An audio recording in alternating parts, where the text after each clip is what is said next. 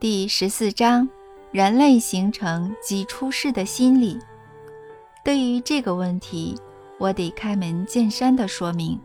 根据阿纳斯塔夏的说法，人类受孕、怀孕和出生的过程主要不是与生理相关，而是一种心理的过程。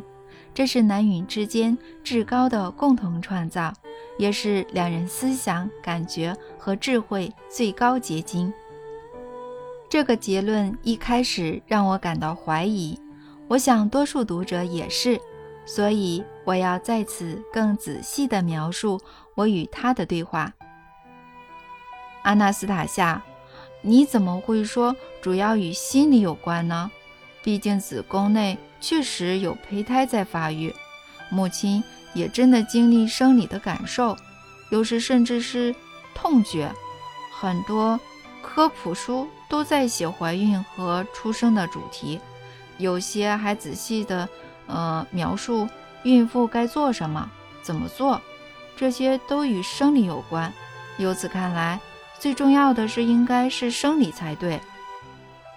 是啊，这样的想法确实在人类社会根深蒂固了，这点令人相当难过。这表示人类自我的重要元素。沦为次等或完全被抹除，使得出生在世的人类一点也不像神的模样。你自己想一想，弗拉迪米尔，胚胎在子宫内的存在及发育，并不是因为有人写过这样的论文主题才产生的，而是这是造物者大自然的巧思，干涉这种最完美的过程。就像是用脚步完美的人造物取代自然而完美的杰作。人体形成的生理层面是造物者设想好的，胚胎可以自行发育，无需父母费心插手。出生的心理和哲学则是层次更高的过程，全仰赖于父母亲，是人与神的共同创造。生产的疼痛代表父母对出生没有保持正确的心态。大自然有很多动物都会生育后代，但没有任何动物因此死掉或经历痛楚。造物者也从未想过让自己最爱的创造人类感到疼痛，就像疼爱子女的父母也不可能让他们受苦。女人在履行自己的最高使命，共同创造神子时，造物者会给身怀神圣孩子的她奖励。这个奖励就是在生产时感到幸福，以及一连串欣喜若狂的感受，绝对没有疼痛。生产的过程反而是很愉悦、开心的。人类本身。受到玄虚科学的欺瞒、黑暗势力的洗脑，才会以不正确的方式干涉，使母亲在生产时承受痛苦，孩子也受到致命的冲击。什么冲击呢？怎么会是致命的冲击？孩子才刚出生呀！是呀，刚出生而已，但他们不明白。为什么要把他们强行拉出充满愉悦的完美空间？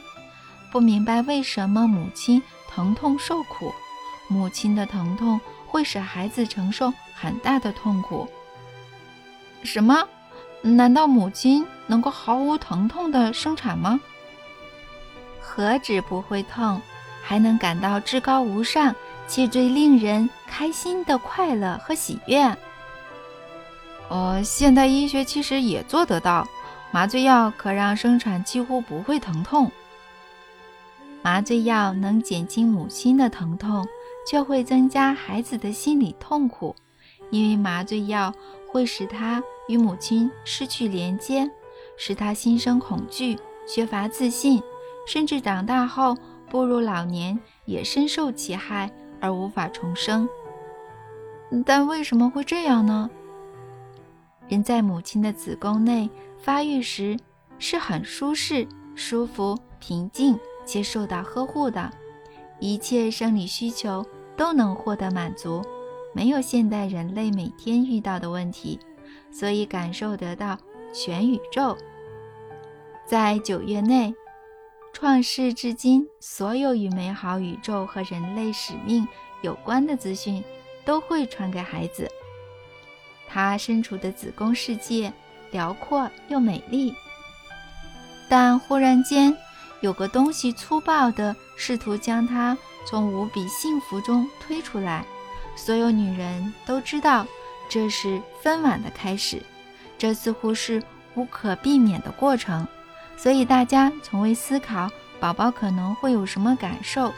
现代很少女性知道生产时可以不用吓到宝宝，而可以温柔地摸他，和他讲话沟通，欢迎他来到这个世界，而这不需要疼痛伴随。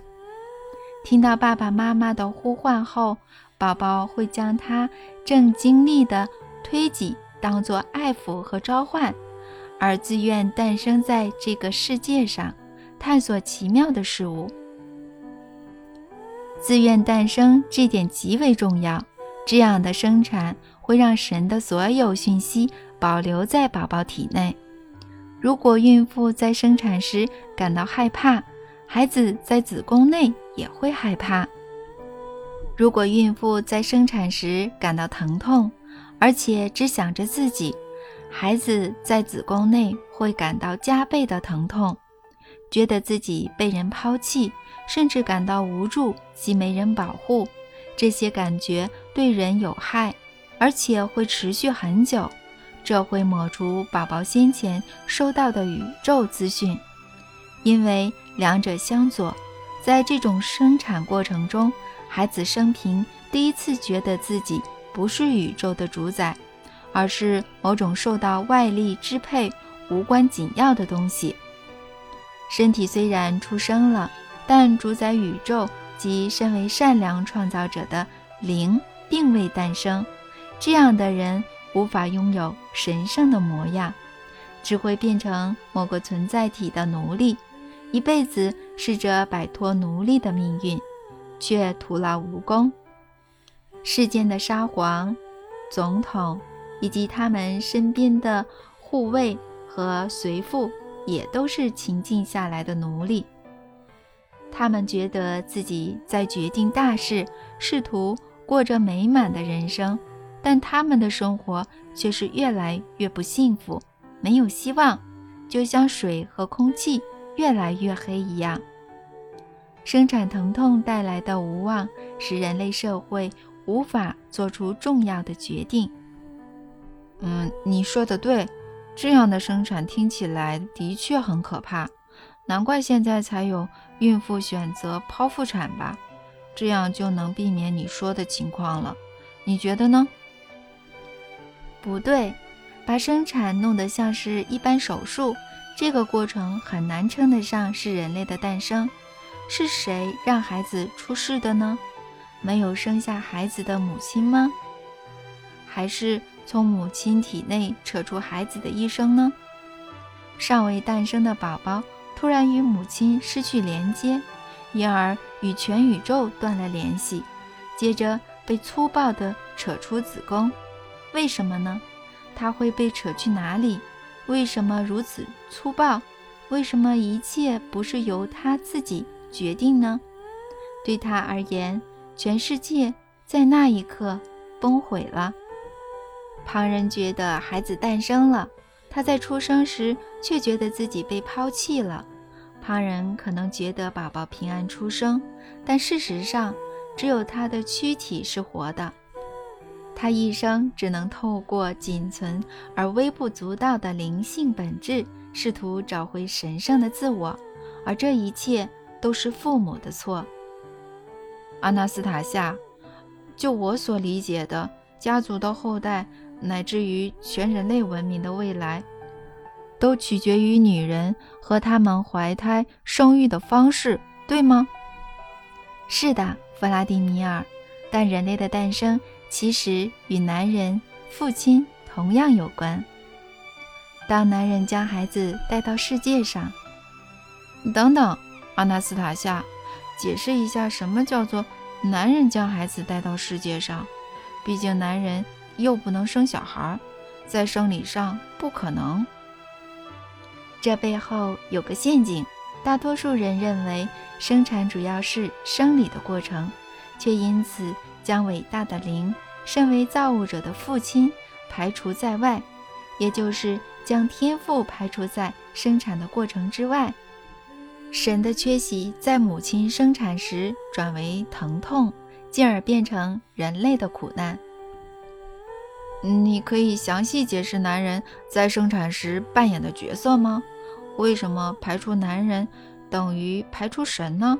身为父亲的男人也要参与妻子的生产吗？男人不一定要参与生产，只要陪在身旁就够了。但这不是父亲最大的使命。嗯，父亲最大的使命到底是什么呢？想要了解这一点，你必须知道，母亲子宫滋养的胚胎是与她心爱的男人受孕而来。子宫滋养的是肉体，这固然重要，但不是最主要的。胚胎不仅对母亲的状况和感觉有反应。也同样会回应父亲的感觉。丈夫与怀孕的妻子说话时，胚胎虽然不懂父母的用语，无法完全明白每个字的意义，但能敏锐地感受到父母的感觉。男人有时会情不自禁地抚摸孕妇的肚子，或者耳朵贴着肚子听听胎动。这种触摸不只会给女人愉悦的感受，肚里的胚胎在生理上看似感受不到，实则却有大上无数倍的感受。父母的感觉流向宝宝，他也极其开心、幸福地接受这些感受。胚胎在感觉上也能接触想法。当父母在爱与和谐中等待孩子，想着孩子。孩子从受孕起便一直在父母的能量场中，这让他感到非常快乐。孩子透过父母的感觉感受子宫以外的环境。如果父亲待在怀孕的妻子身旁，开心地听着夜莺的歌声，胚胎在子宫内也能感觉到夜莺的歌声和父亲的喜悦。等他出生长大后，他仍能像在子宫里那样，因为夜莺的歌声而开心。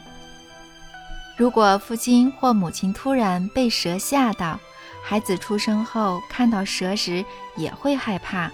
他在子宫内当然看不到蛇，但有关蛇的讯息会透过父母的眼睛一辈子保留在他的潜意识中。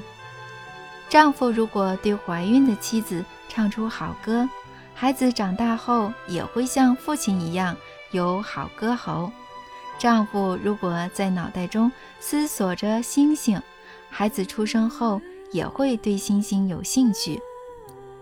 我还听过有位作曲家常对怀孕的妻子弹琴，时常反复地弹奏妻子喜爱的自创曲，但孩子还没出生，两人便离婚了。孩子长大后，母亲送他去读音乐学院。却在某天听到孩子弹奏父亲的钢琴曲，惊讶的母亲原以为儿子应该是在某处找到旧琴谱，毕竟这首曲子从未在任何演奏会上发表，琴谱也从未出版。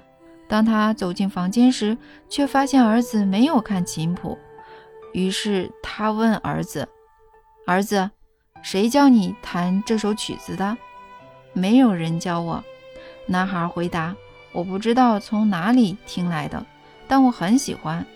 你喜欢吗，妈妈？”“我很喜欢。”母亲回答后继续问儿子：“但你怎么记得起来的？毕竟你在学校都没办法一下子弹奏出新曲子，就算看着琴谱也是。是没办法，但不知道为何这首曲子很容易记住。”好像原本就在我的脑中一样。我想按照原本的旋律将这首曲子谱完。男孩继续谱写他在子宫内听到父亲所弹的旋律，最后跟他一样变成作曲家。你举的例子很好，弗拉迪米尔，但这绝不是特例。很多例子都证明，孩子的抚养最好从母亲的子宫开始，甚至可以更早一点，受孕之前。怎么更早呢？受孕之前连个人影都没有。你刚说过先父遗传，弗拉迪米尔。你说女人所生的小孩会像她的初恋情人，而不是实际与她受孕的人。这个现象。无非证明了孩子在受孕前还在排队等着受孕，就能读取父亲的讯息。真的有排队等着受孕这种事？有，只要男女发生亲密关系，空间中就会诞生一个准备好化为肉身的灵。如果只是发生肉体关系，不打算生小孩呢？只要男人经历到满足，就会有灵出现。你是说性高潮吗？我不喜欢这个词，弗拉迪米尔。这个词误解了讯息的核心。好，那就照你说的满足吧。但你有办法证明这种灵存在吗？你自己就能找到证明啦，弗拉迪米尔。只要你愿意的话，有些人。只要几句话就能明白这个现象的本质，但也有些人，就算给他们几年的时间，很多的例子，他们也不见得愿意理解。现代科学可以至少间接证明你说的现象吗？当然可以。哪种科学？生物学、基因学？我需要知道，这样比较好找证据。你可以在。物理学轻松找到证据，弗拉迪米尔。物理学，这和物理有什么关系呢？你说的事情与灵有关，神秘学还能派上用场，但物理学，物理学有一种定律叫做能量守恒定律。两者有何关系呢？与女人发生亲密关系时。男人体内会产生大得不可思议的能量，并在特定的时机将它释放。根据能量守恒定律，这个能量不会凭空消失，而是转变成另一种形态。在我刚说的现象中，灵能够形成，就是因为男人的巨大能量和闪电般快速的释放。听起来很有说服力。但也令人难过，男人到底产生了多少个最后没有化为肉体的灵呢？数量肯定是地球人口的好几倍吧？是啊，好几倍。他们会痛苦吗？还是一直以没有感觉的能量形态存在呢？他们有感觉，痛苦的程度难以想象。那成功受孕的灵？会立刻感觉到父母吗？是的，而且对父亲和母亲都有相同程度的感受。怀胎九个月内，父母可以教会子宫内有生命的孩子很多事情，不用反复教导，孩子瞬间就能把透过父母给他的所有讯息记得一辈子。拥有完整知识的父亲要在九个月内孕育。或说塑造孩子灵性和智慧的自我，父亲有责任孕育人较高层次的组成要素，他在这之中的角色与神类似。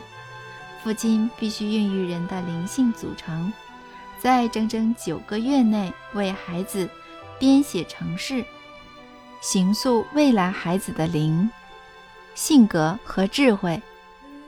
阿纳斯塔夏。你刚说到城市，说到拥有完整知识的父亲知道如何抚养还在子宫里的宝宝。我不是说父亲抚养孩子，而是孕育孩子。父亲不是抚养，而是孕育未来儿子或女儿非物质的第二个我。我想我们的社会完全没有这种观念，这肯定是我们的损失。大家都认为。父亲在生小孩当中的主要任务，在受孕后就结束了。之后最好的情况就是父亲帮忙怀孕的妻子打理家务，满足妻子的所有需求。可惜大多数人都是如此。但如果父亲不了解自己的任务，要由谁塑造人的主要灵性组成呢？随机，或是知道这点并用此达到自己目的的人。所以说，男人如果不知道自己可以从受孕开始，完整参与孩子的塑造，他们是不是就没有完全负起抚养孩子的责任呢？可惜大多数人都是如此。我似乎开始明白阿纳斯塔夏所说的话有多重要，因而理解我们的人生竟然如此荒谬。也许所有社会动荡都是因为我们绝大多数的人，即使在孩子身边，实际上却与他们没有太大的关系。我们把孩子丢给命运，交给别人。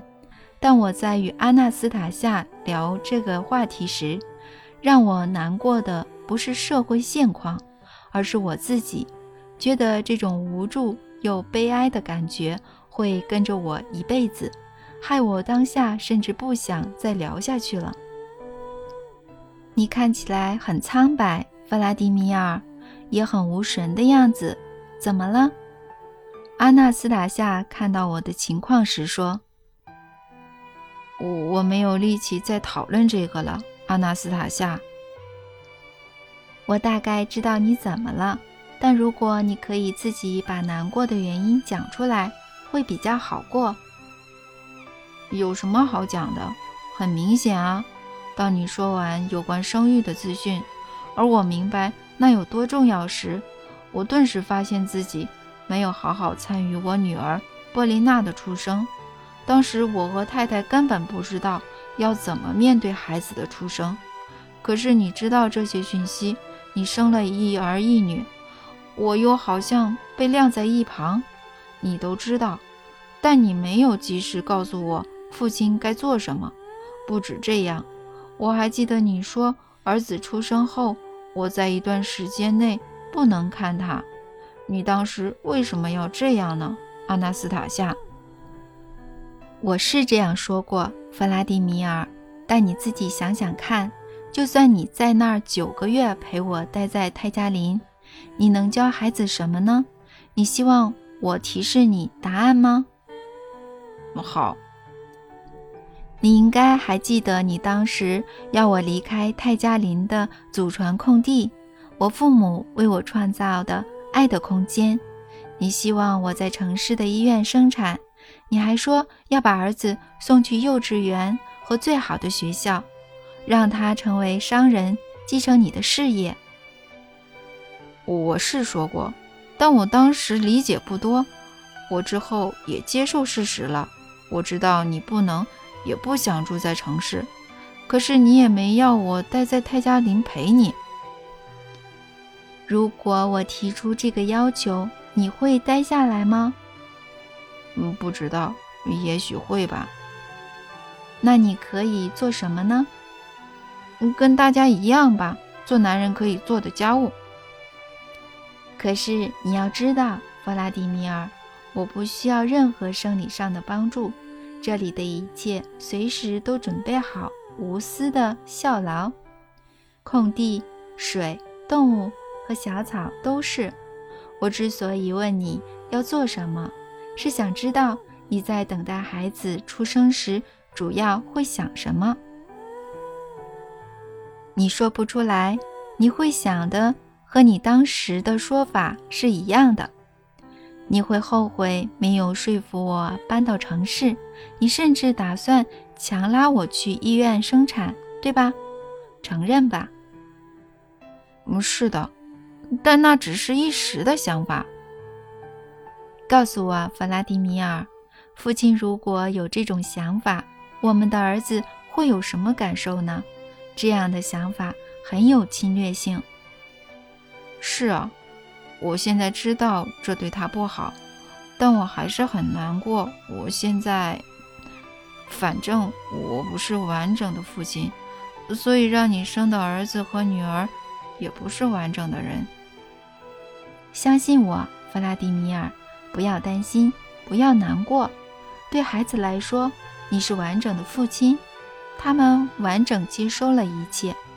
儿子甚至还接收稍微超出负荷的讯息和敏锐度。我的曾祖父摩西还曾忍不住告诉他太多事情。但怎么可能？你怀孕的时候，我又不在你身边，没有帮孩子编写程式，生产时也缺席，没有呼唤我的孩子诞生。你却说我还是完整的父亲。这跟你刚说的完全相反啊！第十五章，给没有丈夫陪同生产的女人的仪式。弗拉迪米尔，费托罗斯文明有很多种仪式，不过“仪式”这个词其实不太适合这些活动，只是我想不到别的词汇。为了方便，就姑且先用吧。但你要知道，如果用现代的语言描述，费托罗斯的仪式可以说是一种既科学又合理的人类行为，是根据宇宙所有能量的知识以及这些能量与人类灵魂的关系而来。你知道，这些仪式都是一代又一代的智者、伟大的思想家构想出来的。并且根据星星加以比对，后代则在每年的食物中加以检验，并使其臻于完善。其中有种仪式是为怀孕和生产时丈夫出远门的女人设计的。费陀罗斯文明确实会有这种情形发生，但非常少见。多半都是因为丈夫不得不出远门，怀孕的妻子待在家中进行看似简单，但却非常耗费时间、心智和意志的仪式。如果妻子对孩子父亲的爱够强烈，就能独自一人达成目标，生出完好无缺的孩子。爱这个伟大的能量会帮助他。呃，这个仪式要怎么进行呢？我们现代也有一些女性不得不在丈夫不在时怀胎生子，说不定你说的仪式适合她们呢。怀胎九个月期间，丈夫不在身边的妻子，每天至少要用三个小时以父亲的名义与孩子心灵沟通，有时还要在心里与丈夫讨论孩子的未来。过程中可能会有争论，但即便如此，也绝对不能出现攻击性心态。父母对话时，应该对彼此和孩子保持善意。对话最好每天在同个时间进行。妻子代替丈夫与孩子的沟通，可以分成两次，早晚各一次。在代替丈夫与孩子心灵对话的十五至十九分钟前，妻子必须少量食用好消化且对母子有益的食物或饮料。心灵对话前所喝的饮料，在九个月期间不应该改变，而且除了准备心灵对话外，不能在其他状况中饮用。以我为例，我准备了大约。一百公克的雪松奶，三滴雪松油和一撮花粉，再用树枝蘸取少许的蜂蜜，把所有的材料放进木碗搅拌，然后非常小口的慢慢喝下。这种饮料也可以用其他食材做成，但必须天然、有机且母体容易消化，也应对子宫内的孩子有益，受他喜爱。这一点相当重要。如果母亲喝下的饮料对孩子无益或不受他喜爱，他会把与父亲的对话当作不开心的事情，之后会因此拒绝父亲，抗拒与他沟通。小孩出生后，母亲在喂奶，并同时代替父亲与他沟通前不久，也要喝下这种饮料。孩子长大断奶时，如果父亲还没回来，母亲不能把他喝的饮料拿给孩子喝，必须等到他第一次与父亲接触时才行。母亲还要在星空中选一颗星星。透过他与心爱的男人沟通，每次与孩子心灵沟通前，都要想到这颗星星。与孩子心灵沟通时，母亲必须尽可能清晰地想象孩子父亲的意向，包括性格、语调、世界观，不能捏造或美化他。如果与他意见不合，应该试着解释自己的观点。不要想着攻击对方，而要保持着爱。不要怪罪男人误解自己，而是自己无法以有说服力及好懂的方法解释，或是还需要更仔细的思考男人所说的话。除此之外，怀孕的妻子在沟通时必须一边摸着肚子，一边想着孩子父亲的印象。还有一点很重要。在与丈夫对话时，应该抛开以前所有不好的时光，只想着美好的一面。怀胎九个月期间，女人应尽可能独自一人生活，孩子才能感受到她与父亲，即使准备成为人妇的丈夫不在他们身边，她的气场仍然可以围绕着孩子。女人完成这个仪式行动后。男人会回到他和孩子身边，即使他先前对妻子的爱很薄弱或根本不存在，爱火仍会在他的心中以意想不到的力量燃烧，激发他做出好事。很多费多罗斯女人都知道这个仪式的效果和力量，后来智者试着抹除女人对此仪式的记忆。只有在他们确定女人没有不好的想法时，才会使用这种仪式。什么不好的想法，阿纳斯塔夏？恋爱的女人如果怀有不好的想法，可以透过这个仪式诱惑不爱她的男人，即便他已经有了妻子，那个女人与他没有亲密关系也是一样。但没有亲密关系的话。怎么可能像你说的那样呢？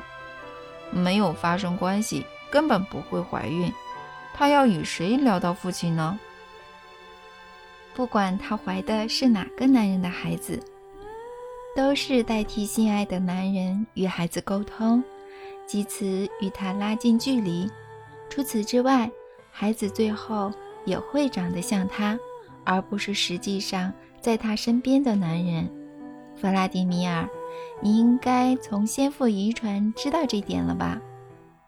哦，是的，我知道。但是阿纳斯塔夏，为什么你要泄露智者隐藏的这个讯息呢？这会让某些女人开始利用这个仪式诱惑有家室的男人。我不能写进书里。你就放心的写出来吧，弗拉迪米尔。我已经去除了仪式中的某个要素。让他无法破坏幸福的家庭。但如果你可以去除某个要素，为什么智者不行呢？智者不知道该拿什么替补。嗯，如果智者不知道，你又怎么知道呢？阿纳斯塔夏，况且你说过智者会在食物中检验仪式的成效，但你没有这种机会。我有。什么时候？跟谁呢？天啊！我想起阿纳斯塔夏多年前跟我说过的话，当时我没有放在心上，但现在就是这句话：我要换回你太太对你的爱，以及女儿对你的尊敬。真是难以置信，她真的做到了。但为什么我太太没有对阿纳斯塔夏心生妒忌？为什么女儿对他如此敬重？我今年还探望过他们。阿纳斯塔夏能够做到不可思议的事情，我不知道他怎么做的，但他确实做到了。世界上所有以技术成就自豪的机构，就算全部加起来，都无法解决地球上最重要的问题，那就是换回家庭中的爱与尊敬。但是它可以。我的天哪！人类到底失去了什么重要、真正神圣的知识呢？为什么呢？谁可以给出答案呢？阿纳斯塔夏值得拥有这种爱的力量。后人可能会比我们这一代更珍赏他的成就。我突然想为他做点什么，于是走到他的面前，单膝跪下，并亲吻他的手。他也跪了下来。绕住我的脖子，我听到他的心跳声，感受到他奇特的发香，令人心醉的鼻息，还有仿佛来自我的母亲胸部的母乳香。我小声地说：“阿纳斯塔夏，我要怎么做才配得上你呢？”但他没有回答，只是将我的头埋入他的胸前。在我的人生中。也许从来没有任何一秒、任何一小时、任何一天比现在更幸福了。第十六章：我们应在何处生产？我实在很难平铺直述地回答这个问题，但我们仍需冷静且不带情绪的判断。对父母和小孩而言，哪里生产才是最好、最舒适的？是医院的产房还是家里呢？据我所知，产房最早可追溯至采行奴隶制的古埃及和罗马。当时的产房专供怀孕的奴隶使用，奴隶产后可以陪孩子五到九天，回到工作岗位后，只能在喂奶或晚上时间。才能去陪孩子。这个情况持续六至十二个月，各地时间不同，端看主人对待奴隶的态度。孩子断奶后，会从母亲身边带走，先交由受过专业训练且同为奴隶的保姆照顾。长大后，再依照主人指定的工作，交由其他奴隶训练。举例来说。男孩会由专家进行军事训练，这些不知道父母是谁的孩子，在经过专门的体能训练和心理塑造后，会变成对主人最忠心耿耿的战士。他们从小就被洗脑，将主人视为父母、神一般的存在。当时甚至利用宗教进行这样的洗脑。古代的这种情形看起来与现在没有两样。从产房、托儿所、幼儿园、中小学，再到大学，一个奴隶就这样培养出来了。但因为主人无影无踪，奴隶还以为自己很自由，从未想过反抗。古罗马和埃及的精英阶层，甚至中产阶级。做噩梦也没想过要在家里以外的地方生下自己的孩子，他们会叫产婆到家里帮忙，再请医生和占卜师过来。俄罗斯首次出现的产房是专给妓女用的，这些女性有时会选在吉普赛营地生产，然后将他们不想抚养的孩子丢给吉普赛人。对方也会接收。产房根本是种愚蠢的发明，无疑证明了女性失去了以家为重的天性，以及现代人对于原始起源与重要感觉文化的无知。男人对女人和亲生孩子失去真正的爱的感觉，不再将他们视为自己的一部分和自己的延续。在产房出生的孩子。并非专属于你一人，他同时也是别人的孩子。生产的过程包含受孕、怀孕和孩子的出世，而最后阶段的重要性不亚于其他阶段。如果你将这个阶段交由不在乎你和孩子的人代劳，这表示你没有完全开心自己孩子的出生，所以对他没有完整的父爱，而孩子感受得到这一点，因此也会有做你的子女的强烈的感觉。此外，爱也不会完整，这些孩子无法爱上父母，也无法热爱生命。毕竟，从他出生的那一刻起，生命就对他毫无吸引力。这样的空缺，当然可以藉由你对新生儿做出某些行动弥补，但这并不简单。世界不同民族的孩子出生方式，在越久以前似乎越是完整。反倒现在看起来荒谬又野蛮。现代的生产似乎无异于割掉病人的体内的阑尾。不过，我想讲一件令人比较欣慰的事，就是已经有人开始思考这一切的本质了。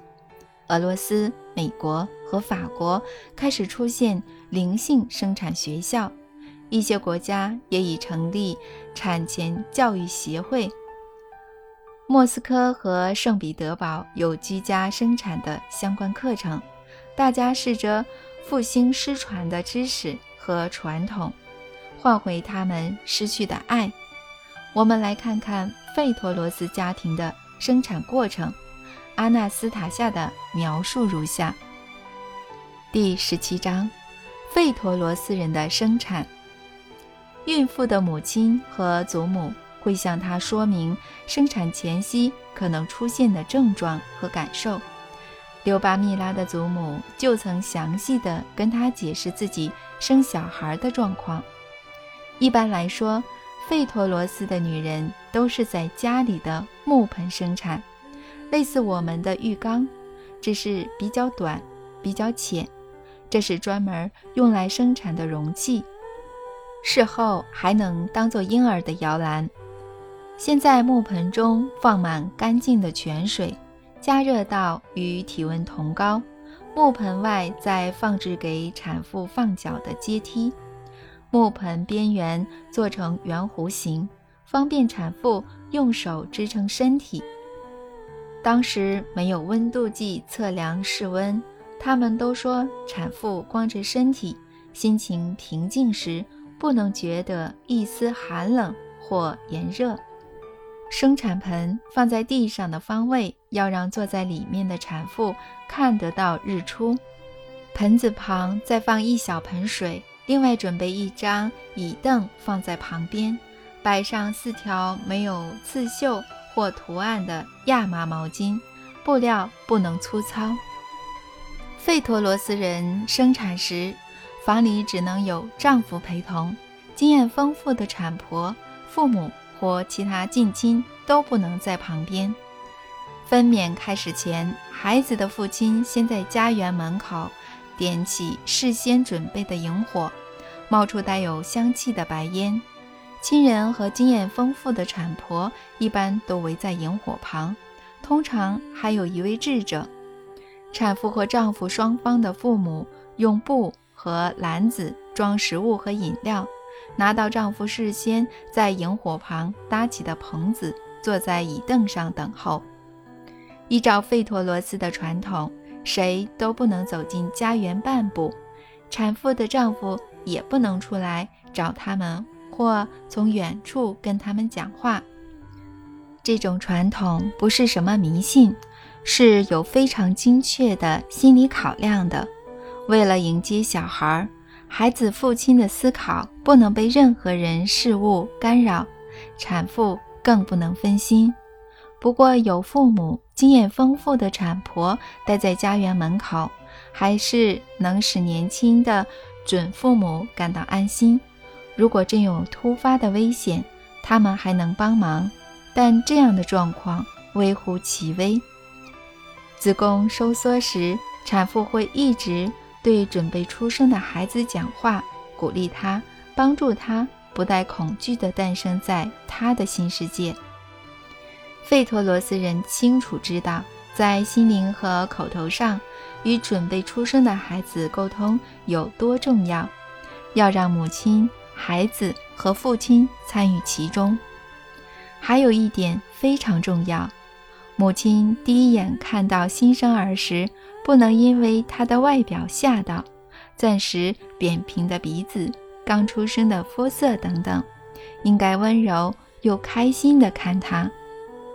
父亲从水中抱起孩子，立刻用口吸干孩子嘴巴和鼻子的粘液，然后将它放在母亲的肚子上。母亲会让他靠近自己的胸部，这个动作会使胎盘排出体外。父亲要接着将胎盘放在事先准备的容器中，然后拿起用火消毒过的刀子。切断脐带，并将脐带绑起来。父亲将孩子放到毛巾上，将他的身体擦干净后，用第二条毛巾裹住，再抱到床上。他接着用木盆旁的另一盆水帮妻子洗身体，用干净的毛巾将她擦干，然后扶她到孩子躺着的床上。父亲用口或手替妻子挤出母奶，撒在亚麻被单上，再用被单盖住刚生完的妻子和躺在他肚子或胸部上的宝宝。随后，父亲坐下来，静静地看着妻子。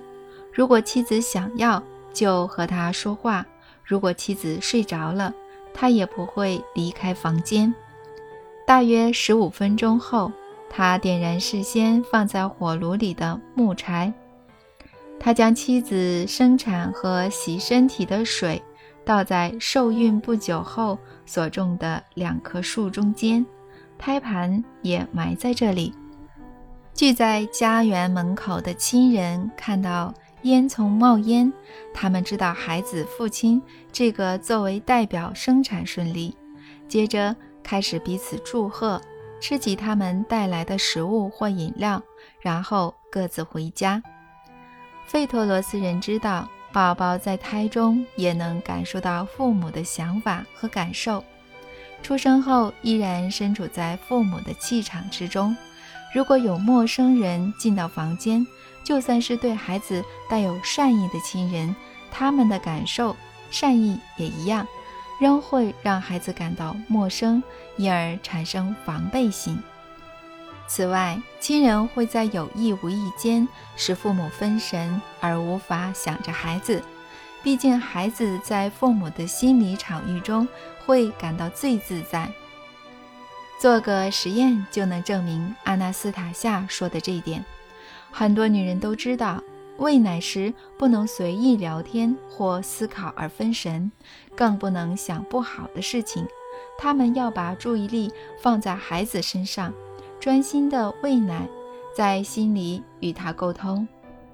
想要证明宝宝确实感受得到母亲的思考，可以试着走进母亲正在喂奶的房间和她说话。孩子会立刻感到焦虑，甚至停止吸奶。并哭出来，他变得不安。母亲对他的心思变弱或不在他身上，但会不会是别人进来时的声音或味道害宝宝不安的呢？我打给女儿波琳娜，她接起电话跟我聊了起来。三十秒后，我听到孙女小玛利亚的哭声。她怎么哭了？我问女儿。呃，我正在喂奶，爸爸。波琳娜回答。他不喜欢我分心。我赶紧结束对话。后来，如果打电话过去的时机不对，我都会这样做，因为孙女每次都会哭。很多熟悉喂奶文化的母亲都能证明这一点。但如果母亲不知道喂奶时与宝宝心灵接触的重要性，总是大肆跟别人聊天或想着自己的问题，这个现象就不会发生在宝宝身上。为什么呢？因为宝宝完全不知道可以和母亲心灵接触，他从未有这样的经验，所以无从比较。有句古谚说：“跟着母乳喝下去了。现在是什么跟着母乳喝进宝宝的身体了呢？人类社会学会制造各种卫星和洲际飞弹，却失去了一个更重要的知识，就是生产和抚养的文化，最后造成人类把飞弹对准彼此。有人会问：胎教、哺乳和战争有什么关系？当然有直接的关系。很多人都对罗斯托夫的变态杀人魔齐卡提洛记忆犹新。他先虐待年轻女子，然后将她们杀害。这种造成人心慌慌的变态，在其他很多城市也有，每次都得耗费大批警力追捕他们。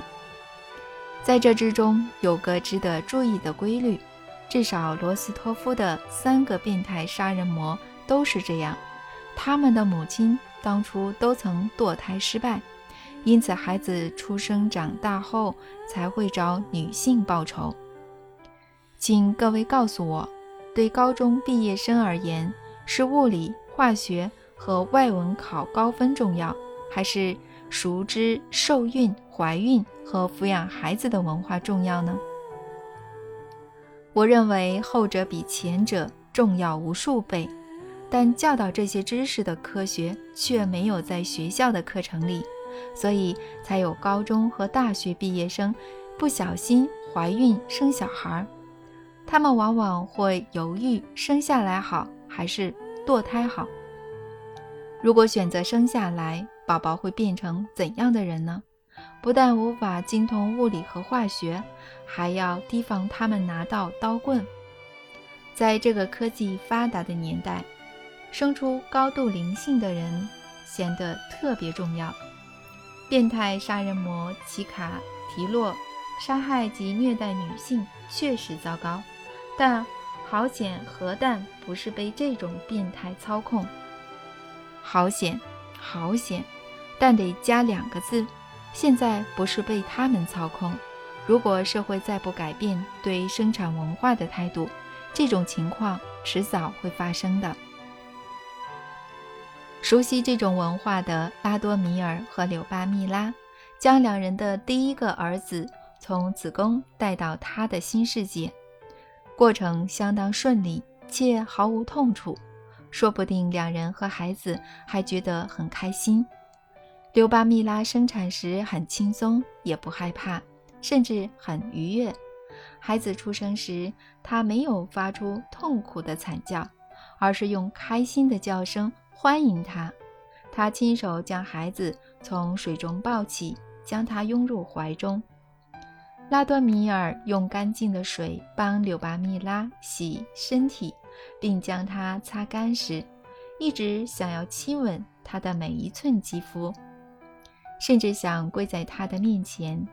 柳巴密拉笑着与宝贝儿子盖着被单躺下时，他跪下来，小声。且诚恳地说：“谢谢你，柳巴米拉，你创造出来了。你是女神，有能力让美梦成真。是我们共同创造的。”拉多米尔，柳巴米拉面带微笑地回答。